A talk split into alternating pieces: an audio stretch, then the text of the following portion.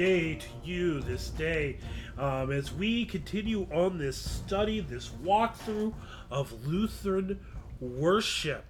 Um, it's been a while since I've recorded the last video. It's been a few weeks. Um, part of it is I got pretty sick last week, and I didn't have much of a voice to record, and just life has just been busy, chaotic, etc., etc. And so the last time I recorded, we had talked about we had started the first half of the liturgy. We looked at the first half of the order of service as it is in our hymnal. Well, today we are going to be talking about the church year. And it seems weird to do that because you figured that we would go into the second half of the liturgy. Well, not really, because it seems like that, but it works better to start here, go here first. And the reason is is because as we taught, we're not really done with that first half of the service. And to, to understand it more, we're going to have to talk about the church year. Why are the scripture readings the way they are? Why are what's the why is do we pray what we pray each the call what what decides the collect for each day in the church year? Um, what decides the the hymn of the day and things like that. And by the way, and that also influences what's in the sermon. And by the way, we will talk about hymns and sermons in the next video. So that will be a video that that will be one of the um, the topics I did not get to get to in our in-person Bible study over this summer. So so there you see to the left of me uh, over here. Um, if you look right here, um, you can see the the wheel of the church year. And so you can see there's the season after Pentecost and season of Okay, I have to tell you that this is probably not a Lutheran church year wheel, and I say that because there's this season of creation. We don't have that in the Lutheran Church, Missouri Synod at least. So just kind of, um, I don't know what that whole deal is there. Um, this might be a Methodist thing, maybe. I could be wrong. But anyways, it, you get a general idea though that there is a cycle. And why do we have this church here? Because, well, we tie things to dates, and there are f- special days scattered throughout the year. Um, there's things like January first, that's New Year's, right? You have Martin Luther King Day. You have President's Day, Washington's birthday, Lincoln's birthday. Um, you have um, the first day of spring. You got Halloween. And by the way, you also have these also little itty bitty celebrations that everybody has throughout the year, and that's weddings, wedding anniversaries, birthdays, etc., etc. And so there are all slew of special days that are tied to people, to events, and things like that. And so the church year follows that same thing, and it's a way to teach to reinforce the primary teachings of Scripture every single year. So, what you see on the screen right now is you see the feast day that is known as the Annunciation of the Lord, that is March 25th. The reason you see that up on the screen is because the reality is is that this date is very significant to the outline of the church year. And the reason is is because um, we have to go all the way back to the sec- the second century of the church. In the second century of the church, they were trying. There were those who were trying to calculate the crucifixion of Jesus and the birth date of Jesus, and so one of the church fathers, and I can't remember the exact name of it, somebody else that's smarter and rem- I'd have to do quite a bit of digging to find the quote, but I know it it was written by a church father in the second century. But he calculated he came up with he came with the um the myth or the hypothesis that Jesus was crucified on March 25th and there's a reason why he believed that.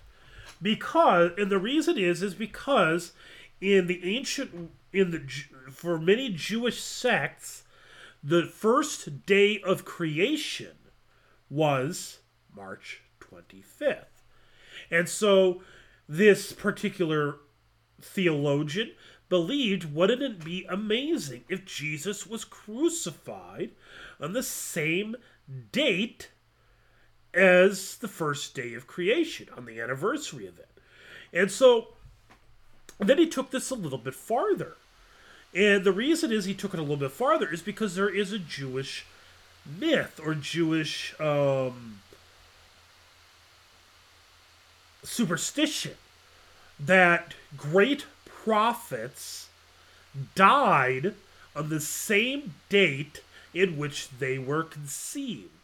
So it was since it was believed that Jesus was crucified and died and buried on March 25th, it was believed that he was also conceived on March 25th. Now, you this influences a lot. So March 25th becomes the Annunciation of the Lord. That event that is depicted in in Luke chapter 2 or Luke chapter 1, sorry, um, when the angel Gabriel visits Mary to tell her that she is pregnant with Jesus. And in the course of the conversation, she tells her that her cousin Elizabeth, in her old age, is pregnant with John the Baptist. Now, and that is in the sixth month. So, naturally, three months from March 25th is June 24th. Well, I know it's just a day short of three months, all right? But three months later, the church celebrates what is known as the Nativity of John the Baptist on June 24th. And right around that same time period uh, is the visitation of the Lord, of Mary. And so this is when Mary came to visit Elizabeth while she was pregnant with John. The first, one year lectionary and the three year lectionary have different dates. And we're going to get to that lectionary thing later. But there are there are two common dates for the visitation of our Lord. One is May 25th, and the other one, I believe, is July 2nd. Um, so, all right, so March, so June 25th is, uh, or June 24th, sorry, is the nativity, the birth of John the Baptist. Now you got to add another six months, and where do you end up? Well, of course, you end up on December 24th, Christmas Eve. And that is actually why Christmas Eve is the date it is, is based upon that whole thing that I talked about, the superstition that Jesus was crucified on the same date as the first day of creation, and therefore he was also conceived on that date. And since he was conceived on that date, you add nine months. That would mean he was born on December 25th. So, contrary to popular belief in modern America, Jesus' the birth, the date of Christmas was not decided based upon Saturnalia or um, the birth of Mithras and all these different either ideas that gets thrown around in pop um, pop history. And the truth is, by the way, by the way, just as a note, most of these figures were not born on December 25th, but they do try to claim this. But even still, um, that is not why Jesus, the birth of Jesus, is December 25th. Now, as I should note, though, and so December 25th is um, the birth of Jesus. So that's Christmas, right? Based upon this March 25th thing. Well, the other thing that got factored in, so then the next date that gets figured out from that is the naming and the circumcision of Jesus. Because under Jewish tradition, you were circumcised on the eighth day. So the eighth day from December 25th is January 1st. And so that's when we celebrate the circumcision and naming of Jesus. Then you go a little bit farther and you arrive at January 6th. So January 6th is the um, is the date that we celebrate Epiphany. That is the day when the Magi visited Jesus. after he was born. So, why is this? Well, the reason is is because we in the Western Church are under the Gregorian calendar. Well, there are those who are under the Julian calendar. Now, I can't really quite explain the difference on this. I'm not. So many tr- people have tried to, and I, bleh, I don't quite get it. It's a mathematical formula, anyways, but because of this, these different calendars in the Eastern Church, they celebrate. They believed that Jesus was crucified on April sixth and therefore they celebrate Christmas on January 6th. And it's for this reason that the Western Church celebrates Epiphany on the same date. And so that those dates, December 25th to January 6th, those are the 12 days of Christmas. Now, there's one more date that gets figured out. Because Jesus was crucified on December was born, we celebrate Christmas on December 25th 40 days after is the dedication of Jesus at the temple and the purification of Mary. And so, as such, on February 2nd, we celebrate the purification and naming of the pure the purification of Mary and the dedication of Jesus. So this is why March 25th is such a significant date. And um, it's also why you see right there you have the the Lord of the Rings, the ring right there, the ring of power, the one ring to rule them all, the one ring to bind them, etc., etc. The reason is is because J.R.R. Tolkien, who wrote the Lord of the Rings books, um, was a very devout Roman Catholic, and he chose that the date that the ring was was destroyed would be on the same date traditional date that Jesus was crucified, December 25th, and or March 25th. And so the whole idea is that the ring was destroyed on March 25th, the same traditional date that sin, death, and the devil was destroyed. March 25th. That's why it's really cool date. So, um, so we're talking a little bit here about the lectionary. Um, so there are two lectionaries. There is the one year lectionary and the three year lectionary. The one year lectionary is known as the historic lectionary, and the three year lectionary is known as the revised common lectionary. So the three year lectionary, so you can see right there, there's a year A, which is basically pretty much just following the Gospel of Matthew.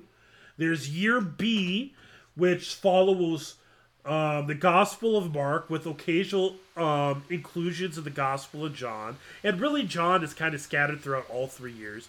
And right now, we are in year B, series B. Series B. And then there's year C, which is follows the Gospel of Luke. Um, the distinctives of the three-year lectionary is you go through more scripture. Um, you have like you'll have like the epistle lesson you're just basically working through books of the bible. So for example right now on our sunday mornings we are working through the epistle of james. We just finished up the uh, the epistle to the ephesians. Uh, so we spent several weeks in that.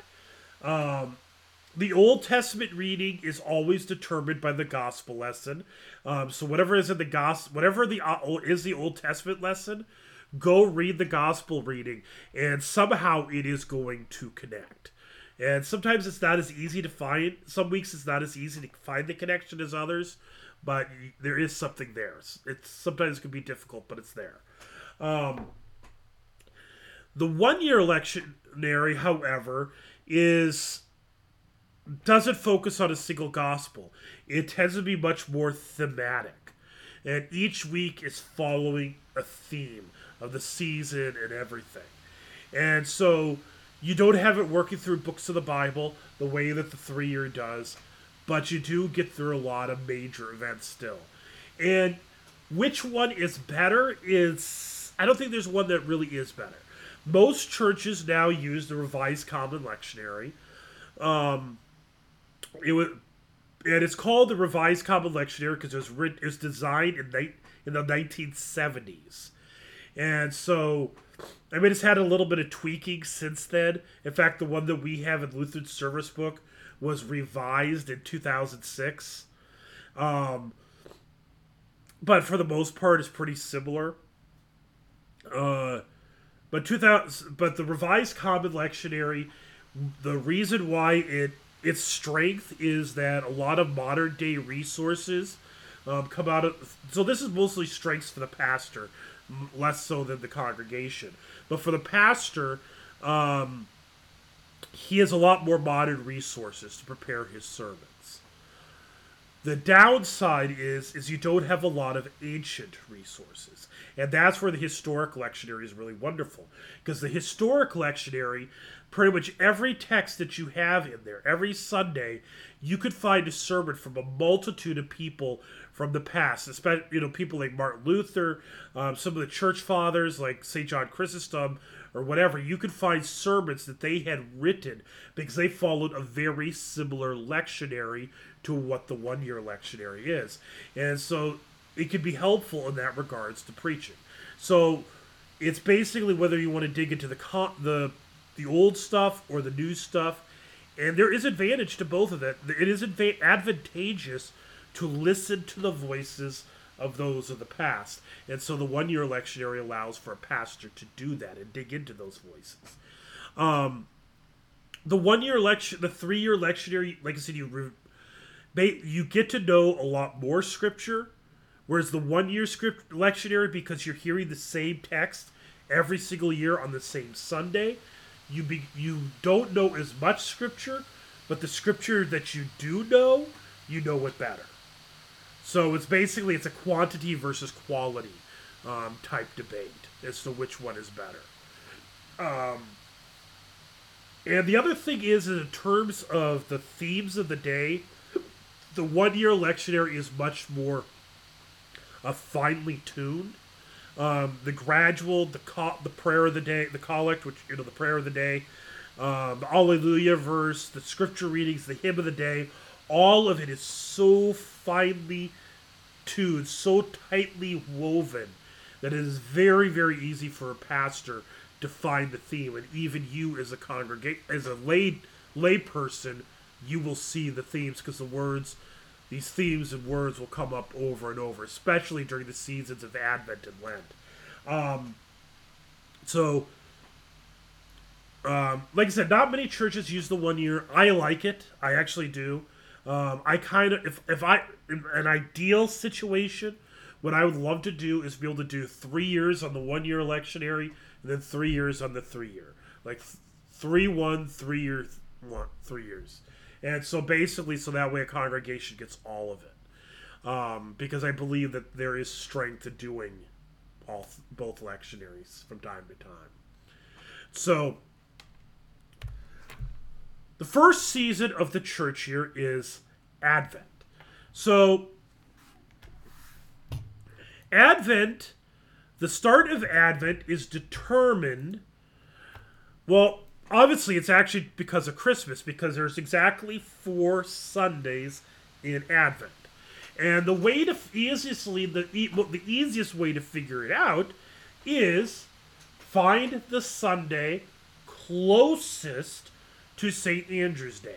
St. Andrew's Day is November 30th. And so that is when Advent is going to start. The word Advent means coming and that echoes the theme of Christ has come, Christ is come, and Christ will come again. So the focus of Advent is that Christ has come, born of the Virgin Mary, suffered under Pontius Pilate, etc., etc. Christ is come. He comes to us in the Word. He comes to us in the sacrament, in the Lord baptism. He comes to us in the sacrament of the Lord's Supper. And so it's that confession. But we also confess that Christ will come again on the last day. And that is actually probably the more dominant theme of the season, that we're focusing more on Christ's return than on the coming of Christmas. And so this is even like the Advent wreath. So you see a picture of a wreath right here. And you see the three colors. You got peace, hope, love, joy. Just so you know, this peace, hope, and love thing, this is a very new invention, and people just did it for whatever reason. Um, joy, though, is of antiquity. This is an ancient practice. And so the whole so the so ignore those words for now. The whole idea of the Advent wreath is think of it like a clock. So in our church right now, the Christ candle, which is the big white candle that's right next to the lectern, is not lit. It was extinguished on Ascension Day. Ascension actually it's sun, the Sunday after Ascension Day is when we extinguished it. But we extinguished it then um, symbolizing the end of Jesus' earthly ministry. When Jesus ascended into heaven, the anticipation began for his return. And so when that candle is standing unlit, we are symbolically reminded that we are still in that same anticipation that began when Jesus ascended into heaven. But it's also in the short term, we are beginning this anticipation for Christmas, the celebration of it. And so you see the wreath, and you see these four candles. And so on the first Sunday of Advent, we light candle number one. We light number two. It's it's ticking. It's basically because we're getting closer to Christmas. I mean, we Ascension Day. I mean, so this year I got to think of when Ascension Day was. I, am gonna have to go look this at look up this up on the calendar. So I looked it up. Um, the this year the Ascension was on May 13th. So from May 13th to December 25th, 24th actually, Christmas Eve, the evening of Christmas Eve, you are waiting. You are in anticipation for that candle to get relit and those candles as we get to so when you get to that Sunday closest to November 30th and this week this year it's going to be the last Sunday in November we light that first candle. And we're going to light more. One two three four. The clock ticking down. And then you get to Christmas Eve and you and after the gospel is read and you hear that he is born the candle is lit, symbolizing that greater anticipation of when he returns. And the third candle, you're going to notice the third candle is rose. So there's the, the traditional color of Lent is violet. So violet is a is purple with a light amount of black. Um, purple is a color of repentance, and I'm going to talk about this more when we get to Lent, and when we get to talk about Lent. And so, but that's the traditional color. The traditional color for Christmas is white, as you can see in the center candle. If you mix white and violet, you get rose. And so this rose candle is lit on the third Sunday, which is the Sunday of rejoicing, the Sunday or Gaudete Sunday. And so this candle is lit letting you know that Christmas is within sight. So rejoice. In fact, the hymn, the hymn of the, the wonderful hymn, Joy to the World, most appropriately belongs to this Sunday. Or rejoice, O pilgrim throng. Or hark, a thrilling voice is sounding that is the theme, the hymn of that day.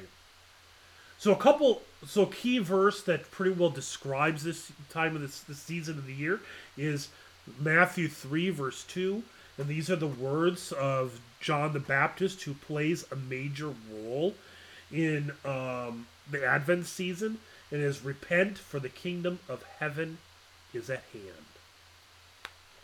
Um, a key hymn, Savior of the nations come, and also, I have to highlight O Come, O Come, Emmanuel. Excuse me. Still come overcoming this cold. O Come, O Come, Emmanuel is seven verses. And these seven verses are, are comprised of the great O antiphons that are from the 6th century. Back in the 6th century, they had began this tradition that every single day from December 23rd, sorry, from December 17th to December 23rd, they would say one of those great O antiphons. And so they'd say one on December 17th, another one on December 18th, December 19th, because you're in the final days. You're in the final countdown to Christmas. And so these O antiphons made up the hymn, O come, O come, Emmanuel. However, one thing that is a little bit different is that verse 1 of O come, O come, Emmanuel is actually um, the is actually the last of the great O antiphons. So that's the only thing that is a little bit different from the hymn. So the color blue, so there are some churches that do have blue for the color for the season of Advent. Uh, blue is a color that symbolizes joy. Uh, not sorry, not joy. Sorry, it uh, symbolizes hope. Sorry. So um, the hopeful coming of Jesus, and so it, it's kind of softer than violet. So people, some people like blue because it differentiates from Advent from Lent. Because yes, Advent and Lent are both penitential seasons. It's just that Advent is not as intense as Lent is. Um, although Advent has its intensity um, because it does focus on the fact that the world is going to come to an end. So we continue on to. And so the season of Advent leads us into Christmas. And as I mentioned a little bit ago, there's 12 days of Christmas. And this is actually why we say happy holidays. The word holidays is just a makeup of two words holy and days. And the reason is, is this was actually started by Christians because these are the holidays that happen within a very short span of time. So, you have the commemoration of Adam and Eve on December 19th, which, by the way, this is why Christmas trees became a thing because originally it wasn't Christmas trees; they were Adam and Eve trees.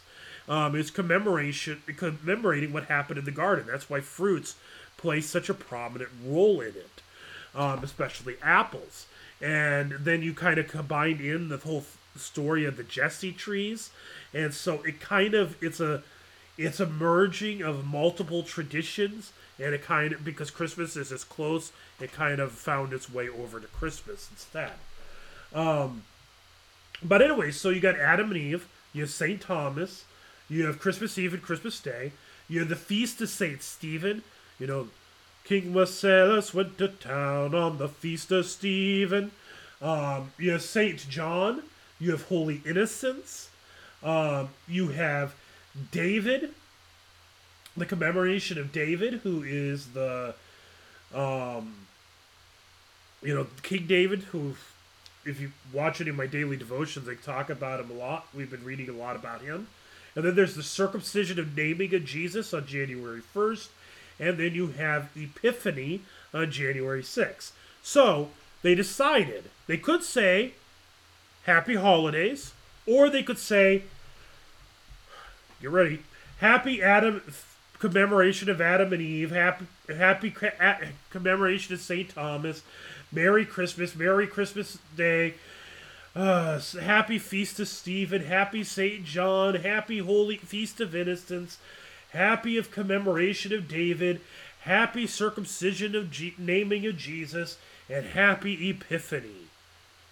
You know, I think Happy Holidays is a lot easier because it's going to take you good two minutes just to say all that every time. It's like, it's like, hey, hey man, I got stuff to do. Can you just say Happy Holidays already? Get over it. Right, so that's where the whole thing comes from. So, in in our own culture, it actually is advantageous because we have Thanksgiving, Christmas, New Year's, all within a short time period. And that's I growing up, that's how I always understood. That's why we said Happy Holidays, and don't if somebody ever says to you happy holidays you say you know what you are right it is a holy day blessed by our god above don't get offended don't get upset don't get angry point people to jesus all right so the key verse um, for the season is pro- is john 1 verse 1 and 14 um, which is in the beginning was the word and the word was with god and the word was god and the word became flesh and dwelt among us. Um, the, the color of the season is white, but the color for Christmas Day is can be gold if somebody wants to. Um, there's also different colors for like especially um, Feast of Stephen and the Holy Innocents. The color is red, red because that's the color for martyrs. So, um, but otherwise, generally the color for the season is white. Then there is comes the season after Epiphany. So Epiphany starts on January 6th. Um, and then um, it ends on Fat Tuesday or Mardi Gras, which is the day before Ash Wednesday, which is also National Pan- Pancake Day. It's called Fat Tuesday, National Pancake Day, or whatever, which is really popular, especially amongst Roman Catholics, um, because the tradition of giving up something for Lent. And so people give up whatever. And so the day before, they kind of tend to indulge themselves in whatever it is they're giving up. And so that's why it has come to become named Fat Tuesday. So the season of Epiphany, the key days that stand out is the baptism of our Lord, which is always the Sunday after Epiphany and then Transfiguration Sunday, which is the last Sunday before Lent. And the reason why Transfiguration marks itself as the end of the Epiphany season and to getting us ready for Lent, it's because in I think it's in the Gospel of Luke that after Jesus was transfigured on the mountain, when he was on the way down, it says at one point that he set his face towards Jerusalem. In other words, towards the cross. And so we as a church, after transfiguration has got done, we are now setting our faces towards the cross and getting ourselves ready for Lent, Good Friday, Easter, etc., etc. Um, a key verse is John 2, verse 11. Um, this comes from the first miracle of Jesus because, and the reason I say this is a key verse is because the season of Epiphany is about the revelation of Jesus as the Christ. And so, um, John 2, verse 11, it says that this was the first of his signs that he did manifesting his glory. And by the way, the wedding at Cana is included as one of the readings in um, the season after Epiphany, usually. Um, a hymn that also goes very well with this is songs of thankfulness and praise. And I say this is because at the end of every verse you say, God in man made manifest. That that phrase pretty much summarizes the entire point of the Epiphany season. The color is green. Uh, green symbolizes growth, and so it symbolizes our the growth of Jesus as the Christ, as the Messiah, the growing revelation of who he is. And so a lot of focus on his early ministry. Now, one thing that is unique in the one year lectionary, and to some degree is still reflected in the um, three year lectionary sometimes, is what is known as pre Lent. So pre Lent has these days called Septuagesima, Sexagesima, Quinquagesima, and then there's Shrove Tuesday. And a Transfiguration Sunday is actually what begins pre Lent. Um, and so Septuagesima means 70 days, Sexagesima 60 days, Quinquagesima is 50 days, and the season of Lent, um, the traditional name for Lent was actually Quadragesima, which means the 40 days. Um, the word Lent just means spring. It's kind of a boring word when you realize it. Um, and actually, I kind of prefer Quadragesima. I wish we would have stuck with it. But I'm not. I don't think I have the the ability to curve an entire culture. Uh, so, but anyways, the whole idea of this season is it is actually starting to get you really ready for Lent. Um, and I know a lot of, t- I think it's some of the readings um, in the one year, in the three year lectionary, this kind of gets reflected, especially um, in this the the Matthew series and Series A, because usually the last Sundays leading into Lent tend to be coming from uh, Jesus' Sermon on the Mount. And if you read the Sermon on the Mount, it is very heavy in the law. Um, it that doesn't come through as strongly as in the Mark year or the Luke year, but you definitely hear it in Matthew. But the the the the penitential theme begins to start coming through during the season that pre-Lenten season. So Lent begins uh, on with Ash Wednesday. The color is violet. Violet symbolizes um, it symbolizes death. It symbolizes repentance. It symbolizes royalty. And the reason for this is it goes back to how violet, how the color violet was discovered, or the color purple was discovered. Um, so the color purple was discovered on the, the shores of the Mediterranean Sea. There was a dog who, an owner had seen his dog, and his dog's jaws were f- covered in this stuff, this purple stuff. And so this is the first time that they'd seen the color purple which probably they'd seen it before, but this kind of is one of those micro evolution things that there was a time where our eyes could not detect purple. And so, but eventually, when we arrived at that point, he saw it coming down his jaws and he tried to figure out what it was. Well, he saw that the dog was chewing on these snails and mollusks. And it's from that that they started to make the dye. And still to this day, if you want to get what is true Tyrian purple dye, you still have to get it from the snail, the blood of snail and mollusk. And it's extremely expensive dye. You can look it up online. It's pretty spendly, spendy. And the reason, and because it's spendy, the only people that wear true Tyrian purple clothing tend to be very wealthy. And in the ancient world, the only people that wore purple were royalty, nobility. Um, you had to have extreme wealth. And so that's why purple symbolizes royalty. Jesus is our king. Uh, but because something has to die for that purple to be made, it symbolizes sacrifice and therefore calls us to repentance to remind us of our king who sacrificed himself for our sins. And so during the season of Lent, we fast, we pray, we give. And this is very reflective of the primary re- the gospel lesson on Ash Wednesday. In Ash Wednesday, you will read this reading where it talks about um, fasting, it talks about prayer, it talks about almsgiving. And so this is actually what you're supposed to do during the season of Lent is so you give up something. This is actually a good thing to do. You don't have to do it, but you can if you wish.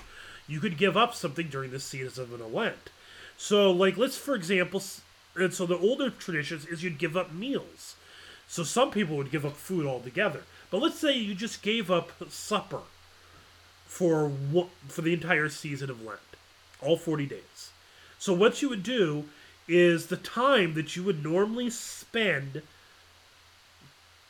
eating your meal and preparing your meal, which, by the way, when you combine the time you take to prepare it, to combine the time you take to eat it, it's quite a bit of time.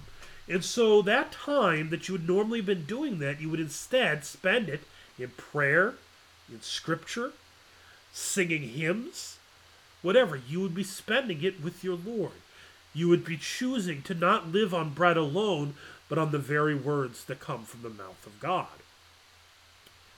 And so fasting leads to prayer. And now the thing is is when you don't eat a meal, you're saving money. What do you do with that money that you save? Do you pocket yourself and go buy something else? No. The money that you save, you send it off to those who do not have so much food. And so this is almsgiving. So this is the reading that is a traditional reading for Ash Wednesday. It comes out of the Sermon on the Mount from Matthew, I believe it's either chapter 6 or 7. Um, very, very much, yes, um, very, very much reflects this tradition. So Matthew 6. Um, it's 40 days. The season of Lent is 40 days. It does not include Sundays. Sundays are little Easters, and so therefore they are not considered part of Lent. Lent has essentially two seasons. It's kind of made up into two seasons. And the reason I say this is because the themes of the first half of Lent is different from this last half. The first half of Lent is very penitential. It's very focusing, much focusing upon our sinfulness, um, our rebellion of God, and the law hits hard. This is the time of the year that you will, you're to feel the brunt of your sin. All right, um, and so, but then you get to La, Laetare Sunday, which is um, is a Sunday of rejoicing. So you know, in Advent we had Gaudete Sunday. That's a Sunday of rejoicing. La Laetare is a Sunday of rejoicing during the season of Lent. And again, the color is rose. And the reason it's rose, again, is white is the color for Easter. Violet is the color for Lent. You mix the two, you get rose. And so it's letting you know that we are getting closer to the season. Um, getting closer to Easter. And so, especially if you gave up for something for Lent, if you're fasting in any way, it's letting you know we're almost there. And I should actually highlight something here. Um, traditionally, the church has not allowed for weddings, in particular, during the season of Advent and Lent. And the reason is because of the penitential nature of this season. And weddings are joyful in nature. And that joyfulness really disrupts the tone that the Lenten and Advent season brings. There was one exception to this rule. There was one Sunday in Lent and one season in Sunday in Advent you were allowed to get married. In Advent, it was Gaudete. In Lent, it was Laetare Sunday. And that's because that's that moment that you could breathe. And by the way, one of the things in Lent is there's no flowers in the altar, no flowers in the chancel anywhere. Um, but on La Laetare Sunday, they can put out flowers. Um, there is no pr- very limited preludes and postludes during the season. Um, once and so Laetare and up to La Laetare Sunday, um, you still have the offertor or the offering music, but on Lent four, this Sunday of rejoicing, this is kind of it's kind of like the linchpin of the season. It's the middle, and it's called rejoicing because the text is, tends to be joyful um, compared to the rest of the Lenten season.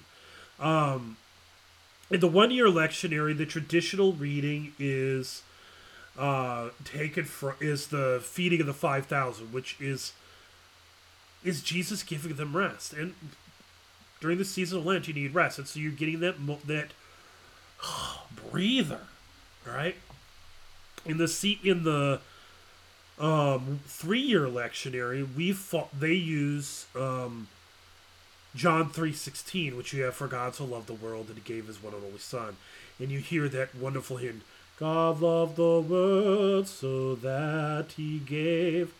Such a joyful hymn. It's giving you that little bit of breath to remind you of why we go through this journey.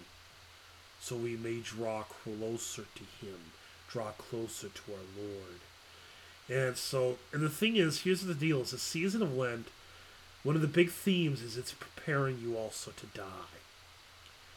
And so repent, that's why you have this season of repent, this season of repentance. It's getting you ready for die, but it is giving you this breather.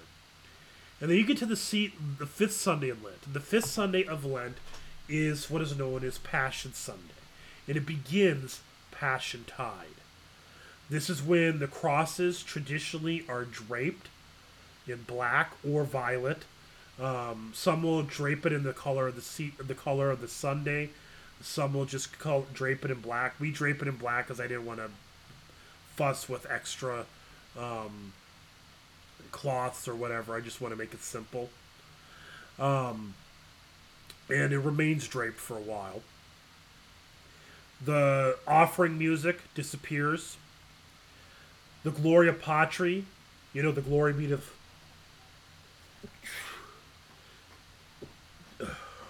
Sorry. The glory be to the Father and the Son, etc., etc.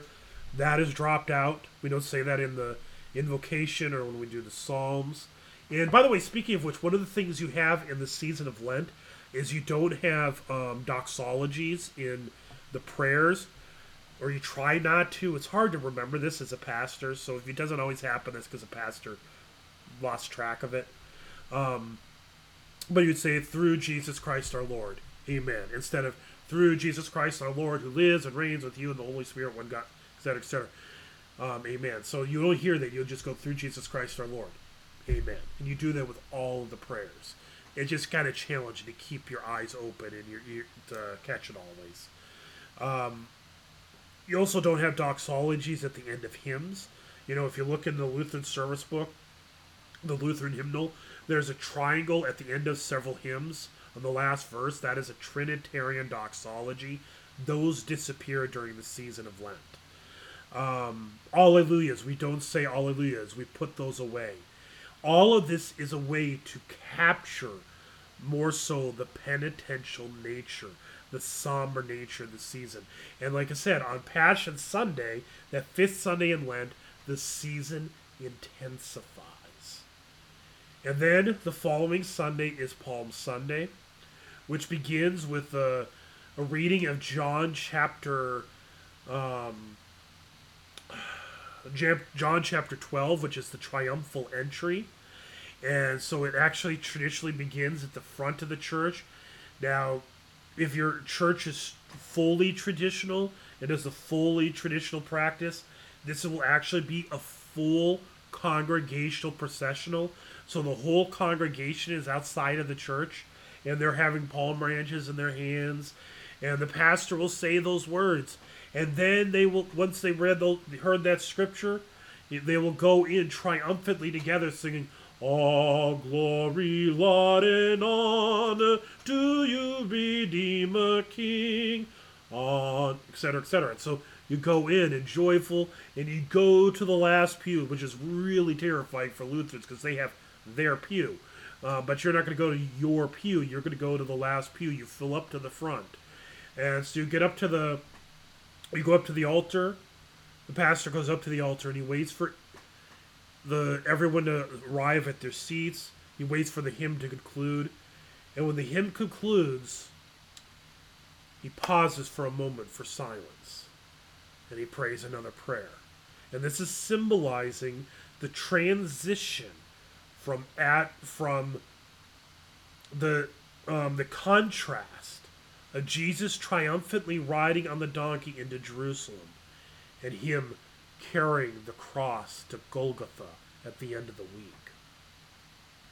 And so then the pastor reads the scriptures. And the gospel lesson for this Sunday will be um, is going to be the passion account from either Matthew, Mark, or Luke. If you're in the one year series, it's always Matthew. In the three year series, it's whatever year you're on. So this year, this coming um, April, um, we would read from the Gospel of Luke. And there is also a tradition while this is being read that the pastor, when he gets to the part where it says that Jesus has died or he breathed his last breath, whatever, the pastor will stop, turn towards the cross, reverence the cross, the altar, bow towards the altar, turn back, and finish the reading. And this is again to get you to focus on those words that he died to really ring in to think about it. When the reading is done, there is a tradition of if you have a if you have bells in the church to ring the bell 33 times. You do it as a toll. Dong. Dong. 33 years for the estimated years that Jesus lived, or was had lived up to the crucifixion on earth. and so the service, the hymn of the day is "Lamb goes uncomplaining forth," um, very much echoing the theme of it that he was riding into Jerusalem to present himself as the Lamb of sacrifice. Um, and the last hymn, traditionally, is Ride On, Ride On in Majesty, which carries that um, Palm Sunday theme of the triumphal entry, but the word it says Ride On in lowly pomp to die. It's not letting you forget what we're leaving. And when the church, the service comes to an end, it's complete silence. You walk out in silence. There is no postlude music. Um, and by the way, the bells, when they ring after the um, those 33 times, they will not ring again until Holy Saturday. Maundy Thursday service. So mon- so there are by the way, there is Holy Monday, there's Holy Tuesday, and there's Holy Wednesday. Um, during the course of Holy Monday, Tuesday, and Wednesday, they will read from Matthew, Mark, or Luke, and or Luke. Uh, so basically, the two Gospels, the two of those Gospels that did not get read on Sunday are traditionally read on those days. And the whole idea is is that actually during the course of Holy Week, you will have read from all four Gospels. Because John is the one that is read on Good Friday. If you don't come to every day of the week, one of the nice things is is that at the minimum, you, if you come to Palm Sunday and you come to Good Friday, on Palm Sunday you will have heard a gospel account from one of the synoptic gospels. The synoptic gospels are Matthew, Mark, and Luke. They're called that because there's so many similarities between them. So you will have read from one of the synoptics, and at the end of the week on Good Friday, you will have heard from John. It's to help you get the fuller view and understanding of what happened. Because there are events that happen in John that are not recorded in Luke. There are things that are recorded in Luke that are not recorded in John. And they are important to know both of them. The gospel writers spent a lot of time on the crucifixion, and so therefore so should we. And so, uh, and so Holy Week ends. You get the Maundy Thursday. On thir- Thursday is Maundy Thursday, or Mandata, which means mandate or command, because it's the day that he commanded that they love him one another as the, he loved them. Um, he there's also the you also read about the Passover meal, um, and you also read talk about the Lord's Supper, which was commanded to do this as often as you do this, do this in remembrance of me. And so that's why it's called mandate mandata or Maundy Thursday. Um, this is kind of a trimmed down service. There's not a lot to it. Um, the most distinctive thing that happens in it, of course, you have communion, but the most distinctive thing that happens is at the very end um, when the the altar is stripped, the paraments, everything is stripped bare in the ch- chancel, and it's to remind you of when Christ was stripped bare on the cross, and the pastor will s- read or somebody will read or chant or sing or whatever Psalm 22.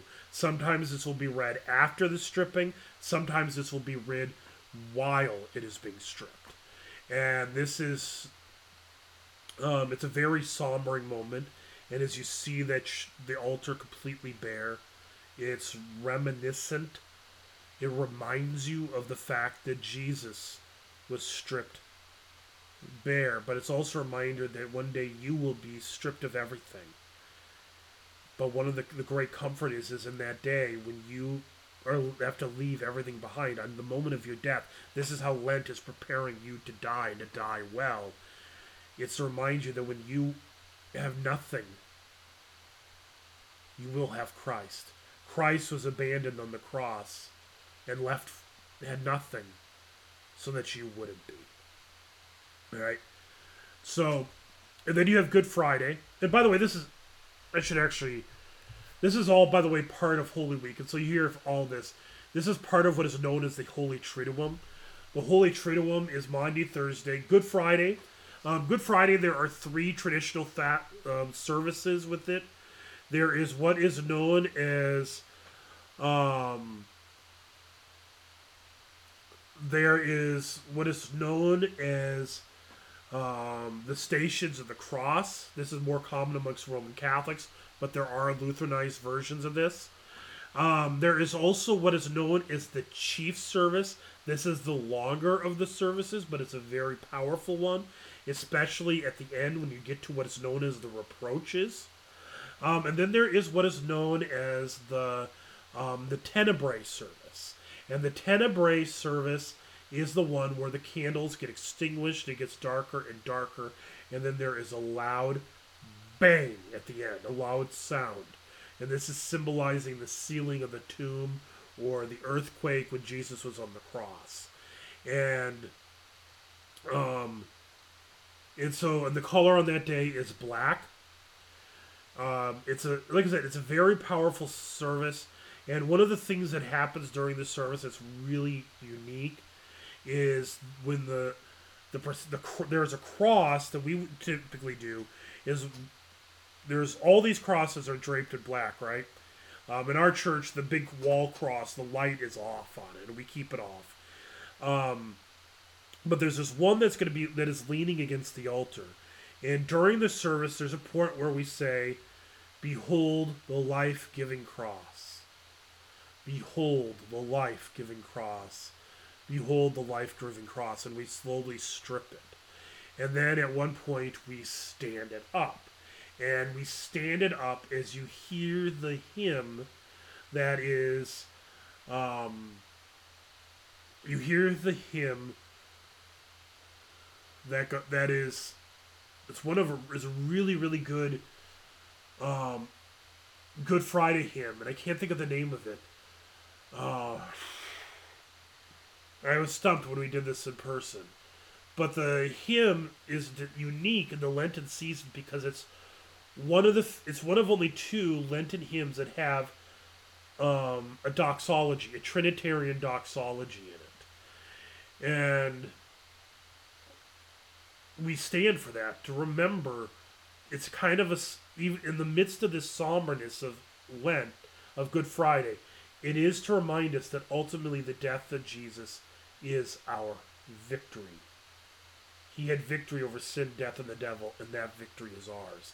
And so there, it is, the hymn um, is oddly triumphant and victorious, and it stands out in the day of Good Friday, um, especially when you have hymns like "Stricken, Smitten, and Afflicted." Um, o sacred head now wounded, O dearest Jesus, what law hast thou broken? I mean, these powerful, gut wrenching hymns. This one stands out as being triumphant, and it's to remind you that this there is triumph in the cross. So then after Holy Saturday, Good Friday is Holy Saturday. Now the and that's when you have the Easter Vigil, which is the oldest service the church has. Um, it is of antiquity. I mean, goes back probably to the first century. Um, now, traditionally, um, you know, churches will have this at normal times, but the, originally the, the um, Easter Vigil ha- happened on at like midnight, and it would last for three hours because it is a long service. Uh, we typically, when we do it, we trim it down significantly. Um, we don't read all the scriptures. We don't do full baptisms. We don't do full confirmation service. Um, all that stuff that is actually in that liturgy. It is a long service. Um, but it, it, that's why it's called a vigil. It's a vigil. You're keeping watch for the celebration of Easter. Um, we have done this sometimes where we start out the, the service in black because the color for Holy Saturday is black because you're still in that Good Friday vibe. And then halfway through the service, there's a point. And by the way, one of the things is so, you know, I talked about in Good Friday, the candles are slowly getting extinguished. So it's getting darker and darker and darker. On East on the Easter Vigil, it's the opposite.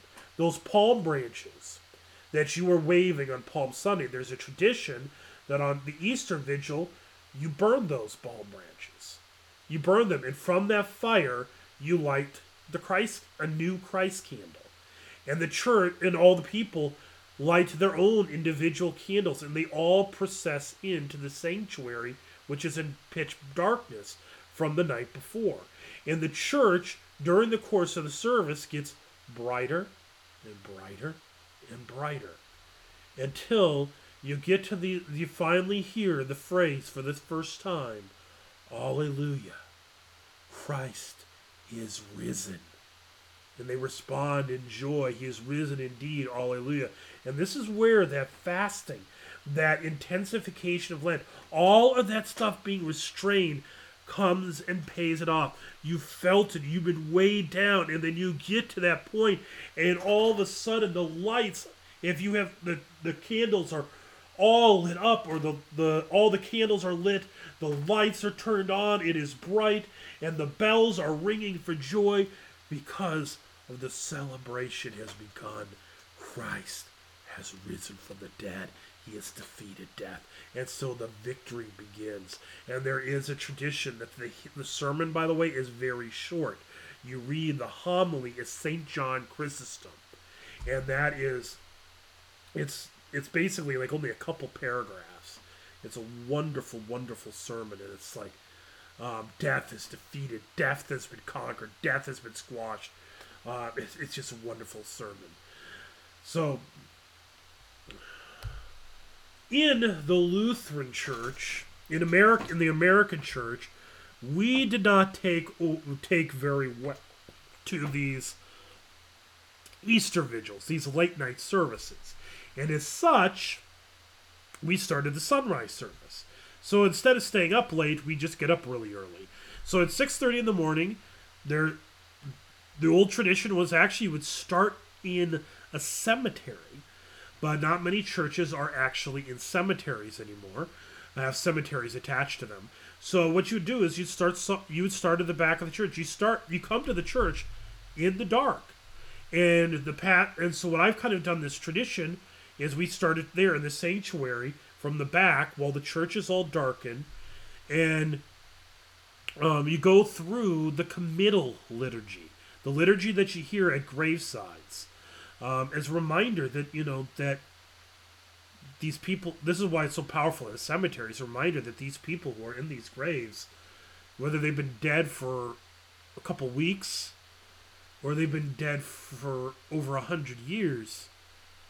They died in christ and because christ has risen from the dead because of what we celebrate on easter all of these people will rise. These people that you've never met. You've only heard stories of them you may not even have heard a story of them, but they will rise. And so, um, and so the church, and the, and the way we've done it on Easter Sunday is we get to a point, we confess the Apostles' Creed, and we say, and on the third day he rose from the dead, all the lights just flip on. And it's kind of cool to do. It's kind of fun. Um, and to keep to hit like, yeah, he rose from the dead and you belt out hymns like "This is the feast," because you know this is the feast. Gloria in Excelsis. You don't sing that during Lent because those are joyful hymns. Those are doxology, words of praise. We've held, we packed that away. But you get to Easter, you say, "This is the feast of victory." As you've restrained that for those forty days, the joy bursts forth, and there's so many Alleluias. It is such a wondrous day, and it's an exhausting service, and that's a good thing. You, if you exhaust your energy lifting your God in praise and knowing what He has done for you. So there are 50 days to Easter. Um, it starts on Easter Sunday. It ends at Pentecost. Um, the 40th day is Ascension. At one of the Ascension is a very important day in the church year, but sadly it has been lost um, due to the fact that it always lands on a Thursday. Um, and as I mentioned earlier, um, Ascension Day is the day that the candle is extinguished. Uh, the Christ candle is extinguished and it's not lit again until Christmas. Um, Pentecost, we'll talk about Pentecost in a little bit here. Um, the traditional color for Easter is white, which symbolizes purity. Same reason it is white for Christmas. Um, symbolizes the purity of Christ and the purity, the innocence, the forgiveness that we receive in Him. Um, the, the color for Easter Sunday itself is gold to symbolize the riches of our King.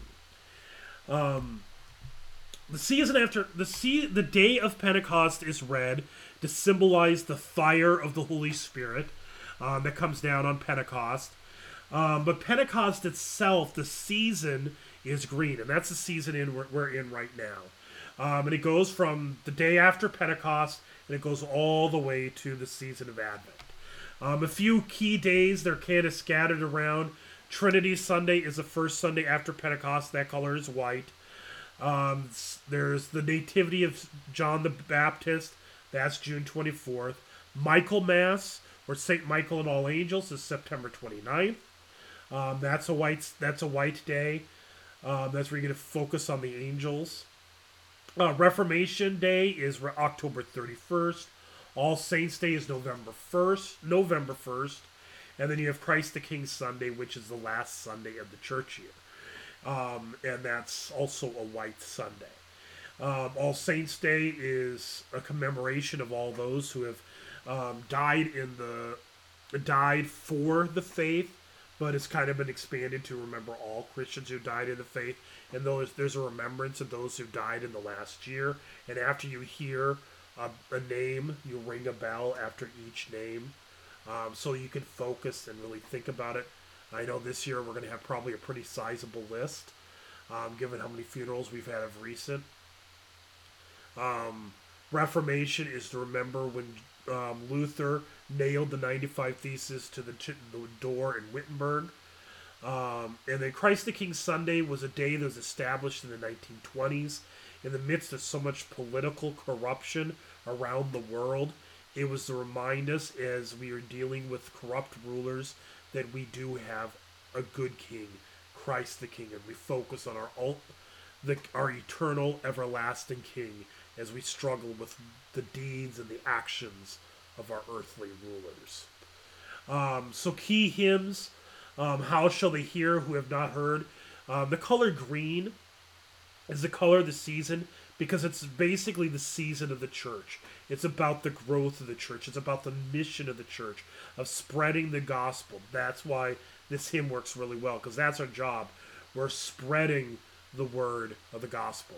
The end of the season, the hymns that go with it is for all the saints, um, and also "Wake Awake for Night is Flying" because basically the month of November, the color, um, and it actually fits very well with the the earthly season.